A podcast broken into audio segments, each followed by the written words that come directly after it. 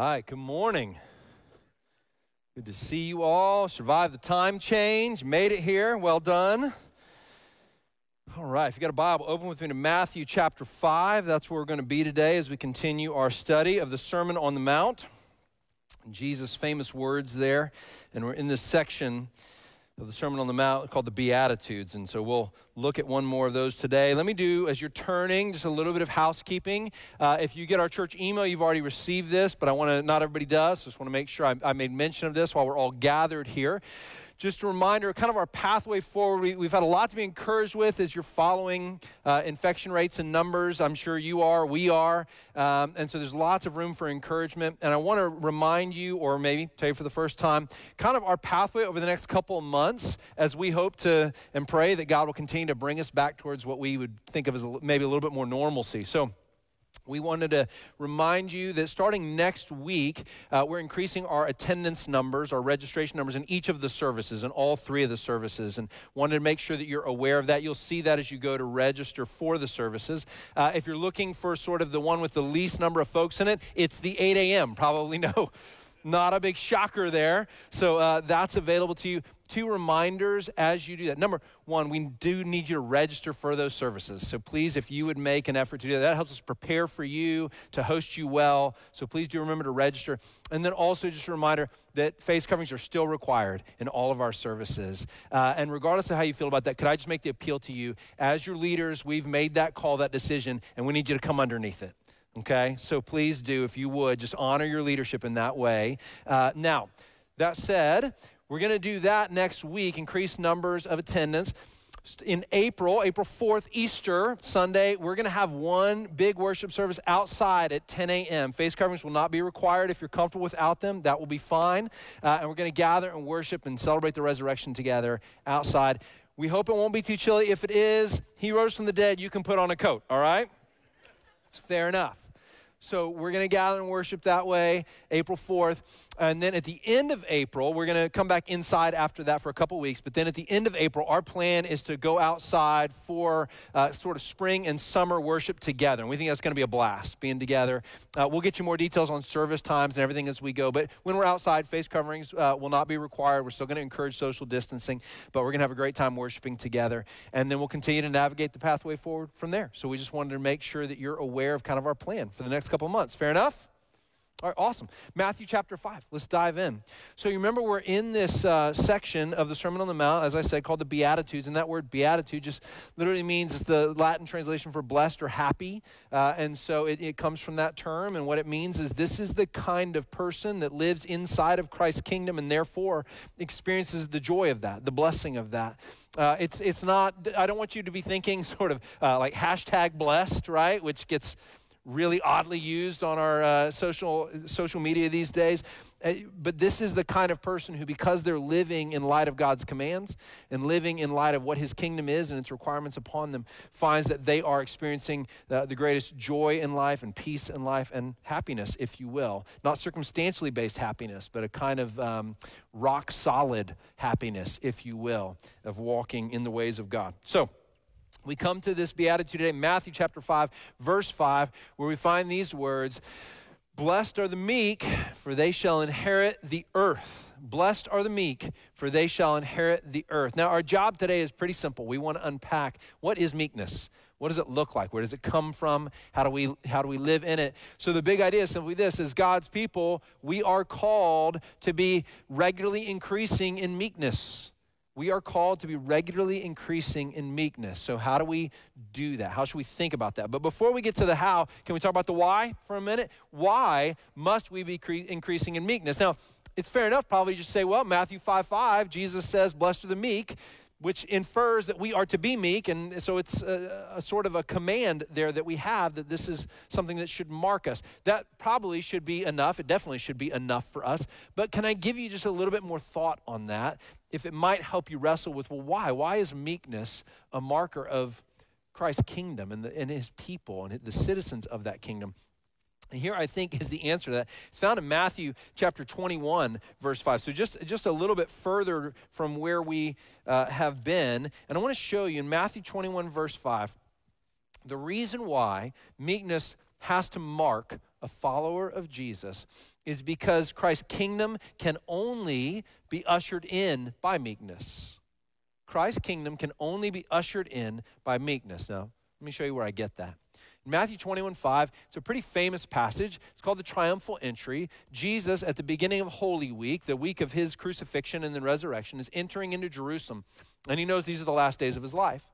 And when he enters into Jerusalem, he makes a really specific choice as he comes in. And some of you may remember this. Rather than sort of coming in on a giant, glorious kind of war horse as this leader who's going to come and conquer Rome, the Messiah who's going to lead the people to a military victory, Jesus, in fulfillment of a prophecy about the Messiah in Zechariah 9 9, rides into Jerusalem on a what? Does anybody remember? On a donkey on a humble beast of burden, right? He comes in. And that's no accident. Jesus very intentionally determines to do that because he's making a statement, not just about who he is, but about how the kingdom comes, about how his kingdom will be ushered in. And it won't be through military might, and it won't be through positional power. It will be through the humble sacrifice of the cross, it will be through meekness. Look at what Zechariah 9 9 says as it's quoted in Matthew chapter 21, verse 5. Say to the daughter of Zion, Behold, your king is coming to you. Humble, that's the same word as the word for meek in Matthew chapter 5 5. It's this word praus, right? Or in the noun form, prautes. But what it means is meek. Behold, your king is coming to you, meek or humble, and mounted on a donkey, on a colt the foal of a beast of burden. Now, the importance of this moment can't be overstated because the people of the day and the religious leaders of the day expected that the Messiah would be a military conqueror, one who would overthrow the evil forces, and make no mistake about it, they were evil, who ruled and reigned over them. People who ensconced in law things that were contrary to the ways of God, that called for the false worship of the emperor, that called for uh, all kinds of idolatry and evil to be uh, brought to bear in the world and within their kingdom. And the thought was the Messiah will come and overthrow them. And Jesus says, Yes, but not in the way that you think. Because the kingdom comes not through military might, not through positional power, but it comes through meekness. This is how I will usher in my kingdom. Now, friends, can I make an argument here? If Jesus ushered in his kingdom through meekness, why would we think that his kingdom would continue to be ushered in through anything other than that? If he brought his kingdom through meekness, humility, gentleness, then shouldn't we expect that it would only go forward in the world in the same way? That's the statement Jesus is making in Matthew 21, verse 5. It may seem small for him to ride in on a donkey, but it's not. It's massively important. Now, listen. This isn't to say that God doesn't put believers in positions of power in our world. He certainly does, and we should be glad for it. But the question becomes how will those positions of authority be used? Will they be used with meekness? Because only meekness can usher in the kingdom. Only meekness grabs hold of hearts and minds in a way that transforms them and opens them to the possibility of what the gospel is and what it means and to belief in that which transforms a person. And it is the only way to long standing, sustainable change at a society wide level, is when the gospel takes hold of hearts. And the gospel takes hold of hearts through meekness. That's the argument that Matthew 21, verse 5 is making about the kind of kingdom that Jesus is ushering. It's the why. It's the why of why meekness is so important. Now, listen. We have to grow in meekness because it's how the kingdom comes. And also because we should recognize uh, why it's important for us to see the importance of meekness, is because if we're honest, we're not that good at it. Would you agree? We're not that good at. I mean, often, friends, here's what I would say by, uh, by way of observation. We are pretty good at looking meek until we are attacked, and then we lash out just like everybody else.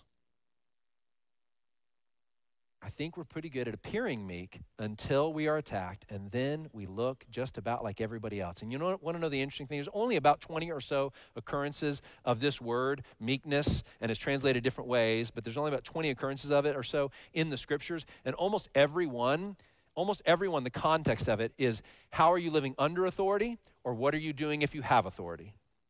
Are you being gentle if you have authority? And are you responding to authority in a way that displays humility and gentleness. So this has everything to do with what do you do under authority and with authority. Meekness is marked and measured by that. In fact, you can't really say, I'm meek or I possess meekness until you come under attack, and then you will find out. That's when you know, and you don't know until then. But, friends, make no mistake about it. Remember, and, and just hold fast to this the kingdom cannot be ushered in without meekness. Do you understand? Without it, the kingdom doesn't come. This is how the kingdom comes. It comes through a cross. It comes through blood. It comes through sacrifice. It comes through lowliness. It doesn't come through overreaching power. It comes through humble sacrifice and meekness. Look at what Psalm 37 says. Let me take you there now because we need to unpack this a little bit further. This idea. Now, Psalm 37, I'm going to read you verse 5 through verse 11. Verse 11 is actually probably what Jesus is quoting in Matthew 5 5. When he says, Blessed are the meek, for they shall inherit the earth, more than likely he's quoting this psalm, and you'll see when I read it to you. So, look, starting in verse 5, Psalm 37 says, Commit your way to the Lord, trust in him, and he will act. He will bring forth your righteousness as the light and your justice as the noonday. Be still before the Lord and wait patiently for him. Fret not yourself over the one who prospers in his way, over the man who carries out evil devices. Refrain from anger and forsake wrath. Fret not yourself, it tends only to evil. For the evildoer shall be cut off, but those who wait for the Lord shall inherit the land. In just a little while, the wicked will be no more. Though you look carefully at his place, he will not be there. But the meek shall inherit the land and delight themselves in abundant peace. Now, listen, as I said, this is probably the psalm that Jesus is quoting from in Matthew 5 5. And the psalmist is doing a couple things here. He is calling God's people to trust God even when evil seems to be winning. Did you catch that? He says, Don't fret, don't be afraid, and don't do a couple of very important things that I don't want you to do when evil is winning the day. I want you to respond with meekness because the meek shall inherit the land, he says. So the, the thing he's imploring me to do is trust the Lord. And how do I trust the Lord? I trust the Lord by being meek. And what does meekness look like? A couple of very specific things in this passage, right? Now, we could do a deep dive here, but I'm just going to point you to a couple. So, if I'm going to trust the Lord, that means being meek. And if I'm going to be meek, that means a couple things according to this text. Number one, meekness means patience with the Lord's timing for getting rid of evil. Did you see that? Be patient, wait on the Lord, be still. What's he saying? He's saying the Lord will be the one to undo all evil, and He will do it. And it may seem like it's taking forever to you, but in the Lord's economy, it will be but for a day it is short lived. The authority of evil, no matter how long it may seem to us, do you understand that in light of eternity and the perfect kingdom of righteousness, which Jesus is ushering in, that the rule and reign of evil is like a breath, and his reign will be forever? Blessed are the meek, for they shall inherit the earth forever. Be patient. Wait for the Lord. Be still, he says. And what else does he say? Forsake anger and forsake wrath. The meek do not get angry when the world around them says things they don't like. The meek do not respond with retribution and revenge. The meek Trust the Lord. That's what he's saying. That's what meekness looks like. Now, look, we're prone to read this and go, yeah, but you don't know. I mean, you don't know how bad. You don't know how bad the evil is. Friends, can I tell you? He knows exactly how bad the evil is, far more than you and I.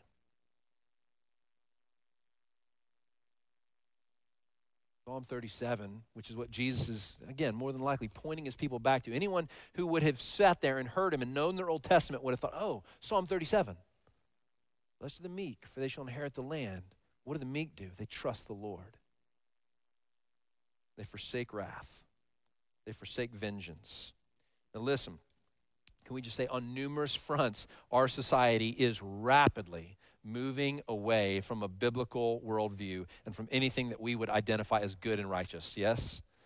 It's a given, right? We see that. It's not surprising to us. It's not surprising to us. But the question for us is do we see it as an opportunity to display meekness and thereby build the kingdom? What an opportunity that's in front of us as evil rises and takes hold, as evil uh, brings to bear things that are contrary to the very nature of the way God made us and the way He would cause us to live, what an opportunity to display meekness and see the kingdom come. Can you see the opportunity that's in front of us, church? What a day to live in! What a time to serve the King! What a great opportunity we have. Don't lose sight of it. Don't fret. Wait patiently for the Lord. Forsake wrath, forsake vengeance, forsake anger, and wait patiently. Trust Him. Let meekness take hold of your hearts. And as you let meekness take hold of yours, know that the kingdom will go forward.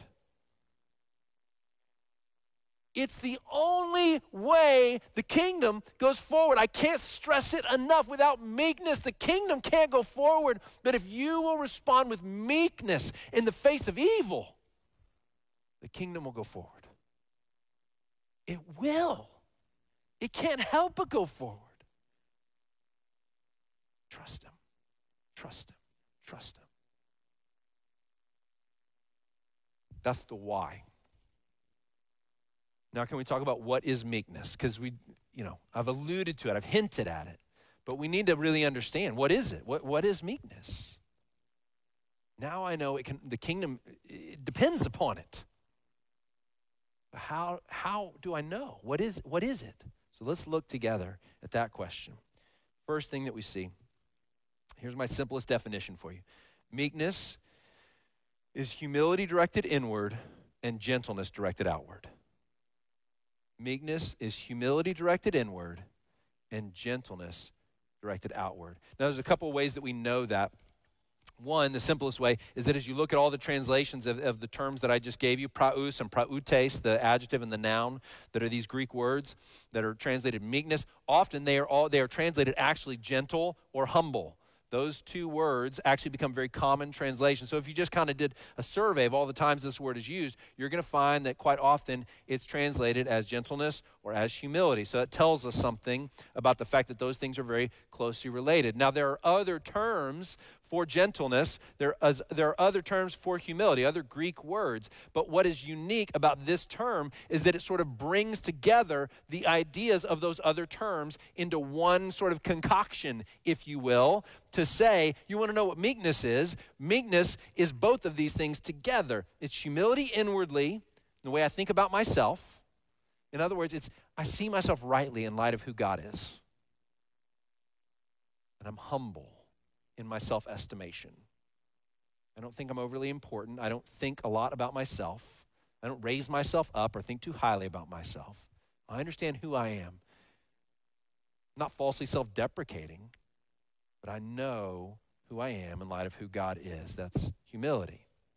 And then that inward disposition of humility that's created by God's work then outwardly produces gentleness towards others it produces an ability to not be harsh, but to be tender.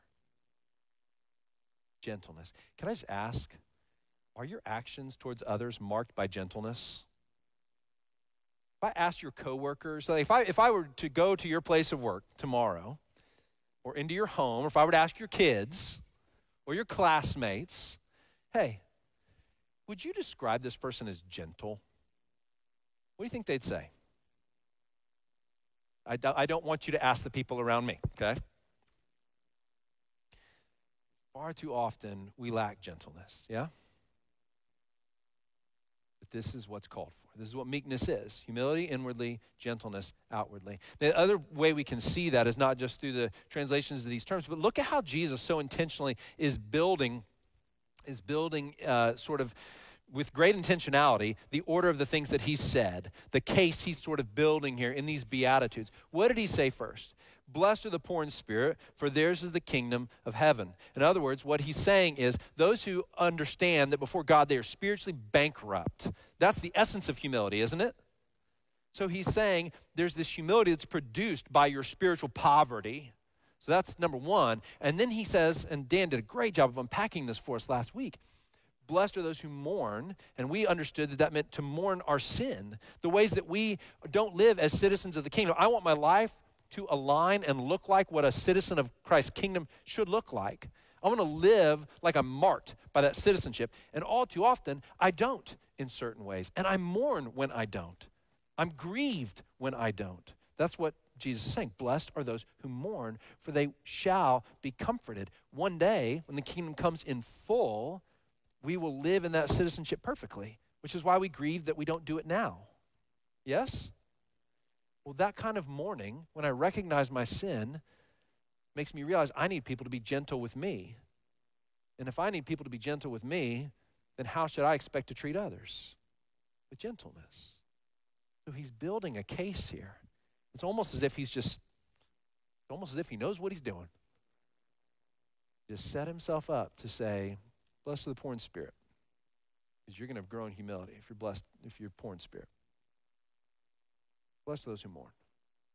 And now, in case you didn't catch that, let me come to this. Blessed are the meek, who are humble inwardly and gentle outwardly towards others. Now, that's what it is. Can we talk about what it's not for a second? Because we need, there, there's some false perceptions I want to make sure we correct uh, here as we think about what meekness is not. So, first, it's not a naturally laid back, or an unconfident disposition. Okay? This is not a person who's just naturally, there are people who are naturally more gentle than others. When the scriptures talk about meekness, they're not talking about a person who's naturally just kind of gentle, nor are they talking about the kind of person who's just maybe lacks, uh, lacks a lot of capability. Maybe they, they have very little capability, and therefore they seem to be meek because they just don't have confidence in, in their capability and, and ability. That is not what meekness is. First, and maybe above all other things, meekness is a gift or a work of the Holy Spirit. All of these Beatitudes, I want to remind us, every single one is not, Jesus is not saying, oh, blessed is the person who naturally has a disposition like this. He's saying, blessed is the person in whom the work of the Spirit has produced this quality this character. And those are two very different things. In Galatians chapter 5, we see a list of the fruits of the Holy Spirit, the fruits of the Spirit love, joy, peace, patience, kindness, goodness, faithfulness, gentleness. Guess what word that is? Praus, meekness. Blessed are the meek. It's a fruit of the Spirit which means that it's not naturally occurring. So that, that's what I want you to understand. No one is born with meekness. You get meekness when the Spirit comes in and does a work in you. Then the second thing, oh, by the way, uh, if you are a follower of Jesus, does the Spirit take up residence in you? Just to make sure I've taught this before, yeah? Oh, all right, good, fantastic. Just want to make sure. Yeah, Spirit takes up residence in you. So, what is your excuse for not being meek? What is my excuse for not being meek? We don't have one. If the Spirit is in us, we're out of excuses for not being meek. The second thing, it's not. The second thing, meekness is not. Meekness is not a lack of conviction regarding the truth or a lack of willingness to stand up for it. Meekness is not a lack of willingness to stand up. Now, here's why I need to give this correction. Because for some of us, we've heard this idea of meekness, and what we've thought of it as is sort of a live and let live attitude. It's like, okay, well, if I'm supposed to be meek, I'm supposed to be gentle, then what I'll do is I just, I won't ever sort of say, hey, that's wrong. Because who am I? Who am I to say that's wrong? Friends, you're the person who must say when something is wrong. If God's word declares it, not just because your opinion is such. Because listen, here, I mean, look, I'm not going to go to James 3. I'm just going to refer to it here, and then I'm going to show you 1 Peter 3. But James 3, verse 13, and James 3, verse 17 actually says, says, I want you to behave in the meekness of wisdom in James 3:13. And what he's saying there is that meekness and wisdom are like two sides of the same coin. They go hand in hand. Meekness, you're not wise unless you're meek. Yeah? Because meekness isn't just a work of the mind, it's a work of the heart. And so he's saying you're, you're not wise unless you're meek. And then at the end of that, he actually says, and the wise person is open to reason. In other words, they're willing to engage with you back and forth. If the wise person is also the meek person, and the meek person then has to be open to reason, then it stands to reason that meek people are willing to go back and forth to reason together. Let's just say it more simply. 1 Peter chapter 3. Look at what it says there. We find the word for meekness again, translated as gentleness this time. But 1 Peter chapter 3, verse 14 and 15. But even if you should suffer for righteousness' sake, you will be blessed. In other words, hey, when the evil has power, when pe- evil people have authority over you and they hurt you, don't worry about it. He's not being dismissive. He's just saying, if you suffer for righteousness' sake, you will be blessed. Have no fear of them nor be troubled, but in your hearts honor Christ the Lord as holy, always being prepared to what? Make a defense to anyone who asks you for a reason for the hope that is in you, yet do it with gentleness, with meekness and respect. So, do you see what I'm saying? I'm saying to you that meekness does not mean not being convicted of what's true and not standing up for what's true. It just means doing it with gentleness. 2 Timothy chapter 2 verse 23 essentially says the same thing. He says correct your opponents. Correct them. He's talking about people outside the faith, not not opponents in the church. He's saying correct your opponents. But the expectation is that it, while you're correcting them, you're doing it gently with meekness. So that's a that's a key understanding. And I don't want to leave you in any way with the impression that somehow meekness means being wishy-washy. That meekness means being sort of a just a wet a wet rag you know that just kind of whatever. It doesn't matter. That's not what meekness is. All right? In fact meekness in, assumes strength. It's strength brought under control it's strength brought forward in a gentle way all right now what does meekness look like in action let's ask that question and you'll notice if you picked up the sermon notes there there's, there's a list of bullet points. I'm not going to have time to do all those. I knew I wouldn't have time, so I listed them for you, all right? All I want to do, all I want to do is just paint a picture for you, if I can, of what meekness looks like when it's lived out. I want to show you Jesus, probably a good idea. And I want to show you uh, Moses, two demonstrations in the scriptures of meekness. And then the other things, I'm just going to read them to you because I, I, just, there's so many great texts on meekness and what does it look like in James 1. It, it looks like teachableness, right? I mean, all these things that you want to do the bonus work afterwards, you know, or with your life group, you can look at those things together. So let's look at these two stories in the scripture. The first one, I guess, technically is not a story. If you want to see the story of meekness in Jesus' life, obviously look, look at the cross. What must it, what kind of meekness is on display when you are the creator of all things? And the, the those you have created take your life and while they hang you on a cross in great agony your words to the father is not smite them. It's not bring revenge against them. What is it? Forgive them. Father forgive them even as you're purchasing the ability for them to be forgiven forgive them right but I want to show you a different scene in Jesus' life, something he said. Matthew chapter 11, verses 28 through 30.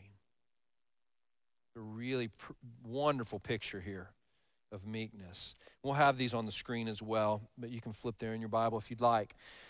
Matthew 11, verse 28, pretty famous words of Jesus. He says, Come to me, all who labor and are heavy laden, and I will give you rest. Take my yoke upon you and learn from me, for I am gentle. And there's that word again now. That's that word, praus. For I am meek and lowly in heart, and you will find rest for your souls. For my yoke is easy and my burden is light. Now, I want you to follow that what Jesus is saying here, if I could sort of sum it up, is he's saying meekness means being willing to sacrifice for someone else so that they have what they need. Because here's what Jesus has just said there. Let's just follow it word for word. When he says to them, Come to me, all who labor and are heavy laden, he's saying, All of you who recognize that you need something in your life, come and be my follower. Come and follow me. Because when he says, I will give you rest, that's a promise. Come, come to me, and I will give you rest. And then he says, Take my yoke upon you. Well, what's a yoke? You know, a yoke gets put on oxen who are plowing the field. So, in other words, what he's saying is, Come and serve me. Come and be the those who serve me to plow the field that I want plowed, the work that I want done. Come and do that. And he said, When you come and do the work that I have called you to do, you're going to experience rest. Well, why? How can we be called to come and work for him, and yet that's going to experience, a, we're going to experience a, a type of rest in that if we come and we do that?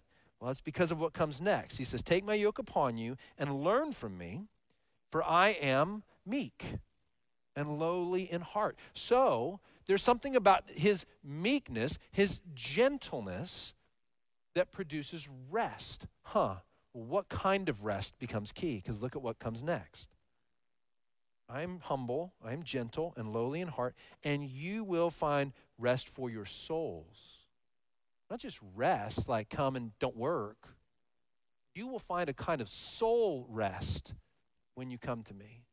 For my yoke is easy and my burden is light. What's he saying? He's saying, What is the very nature of serving me? What is it? It's to believe in what I have done for you. In other words, when you serve him, here's what that looks like. His yoke is easy and his burden is light because he's already purchased your righteousness for you. Every other yoke that would have been taken on from every other teacher or religious system was essentially this You do the work well enough and you will be loved by me.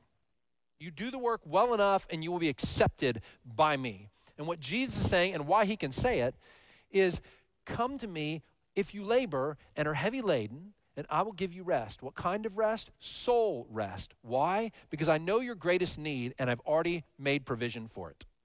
I've already done it. I will go to the cross, I will do the work, I will sacrifice myself so that you get the rest and I bear the burden. You take on his yoke, but he bears the burden of it. That's why his yoke is easy and his burden is light, because it's a yoke of grace the yoke of grace. It's not come and earn my love, come and earn my affection. Stay in it by making sure that you do all the right things and check all the boxes. No, I give it to you freely as a gift. It's mine to give. I've paid the price to be able to give it, and now I give it to you.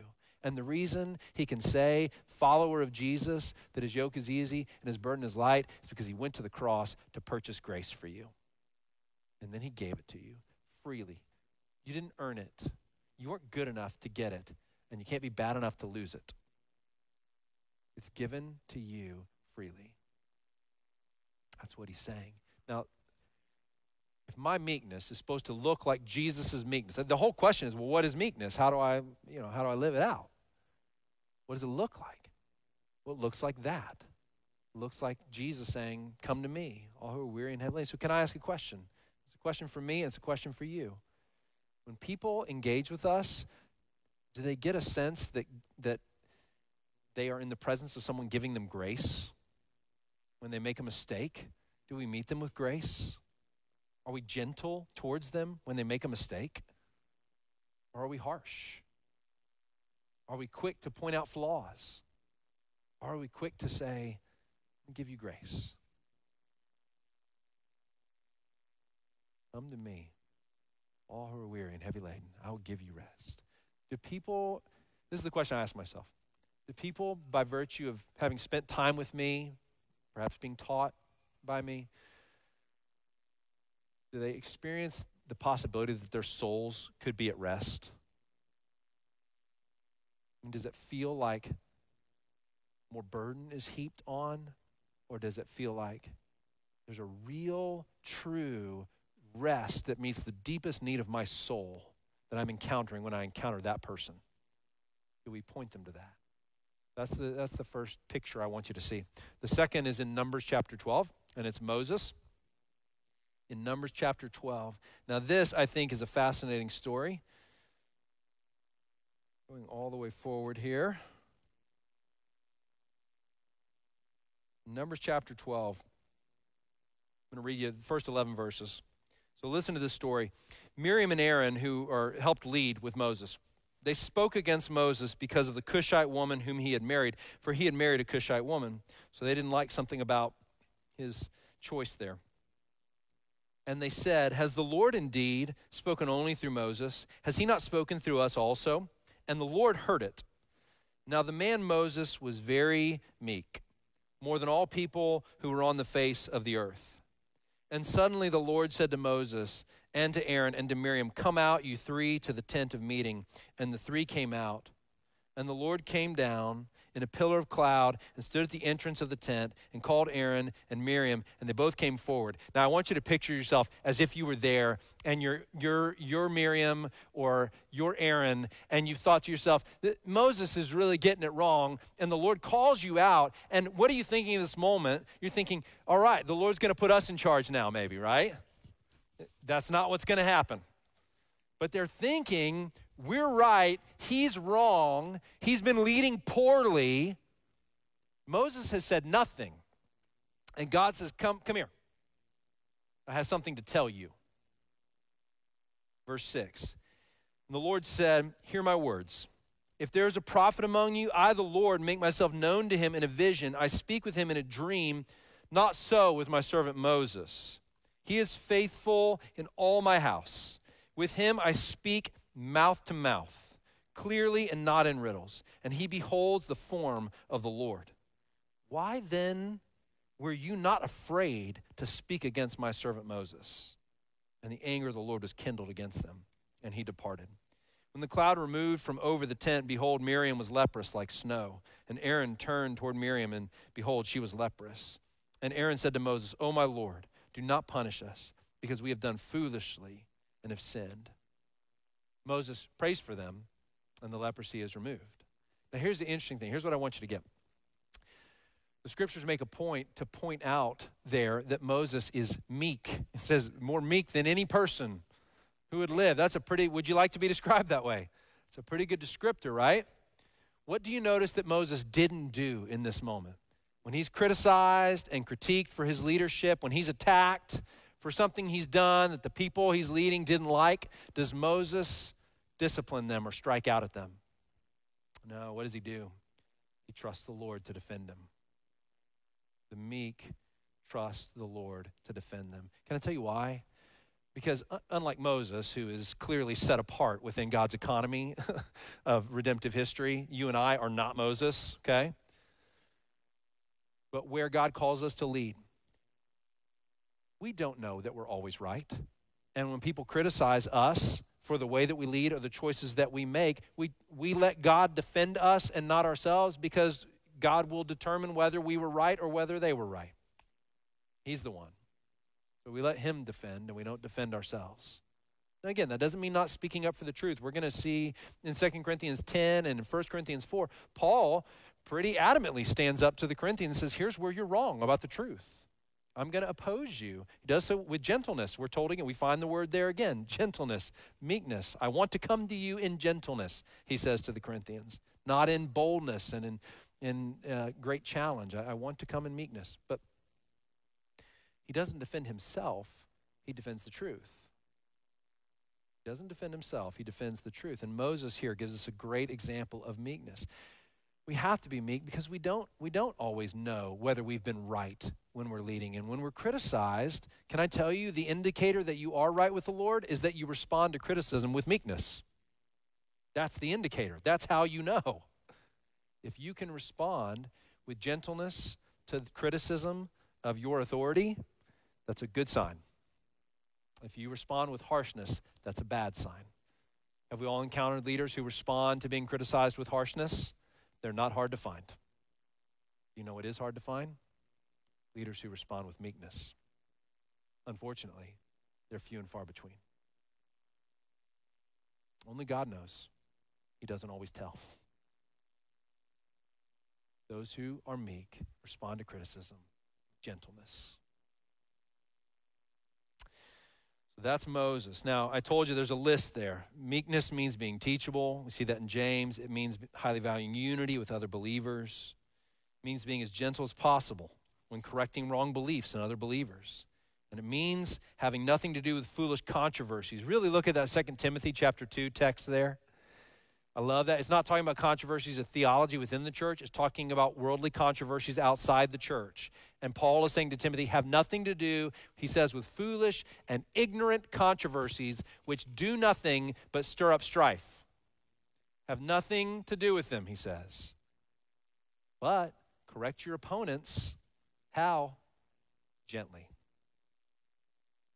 So, from where does meekness come? I'm just going to give you three and I'm just going to list them, okay? Where does meekness come from? We know we have to have it. We heard our why. We know what it is, hopefully, now as we've examined the scriptures to see what it looks like and even see what it looks like in, on display in the scriptures. So now, how do we, how do we gain it? Well, three things. Number one, remember Psalm 37 trust the Lord. You grow in meekness as you trust the Lord. That's the whole message of that psalm, those verses I read to you. Trust Him, wait patiently for Him. Okay? That's number one. As you, as you trust Him, you will grow in meekness. Number two, just go to our Matthew 5 5 text. Blessed are the meek, for they shall what? Inherit the earth.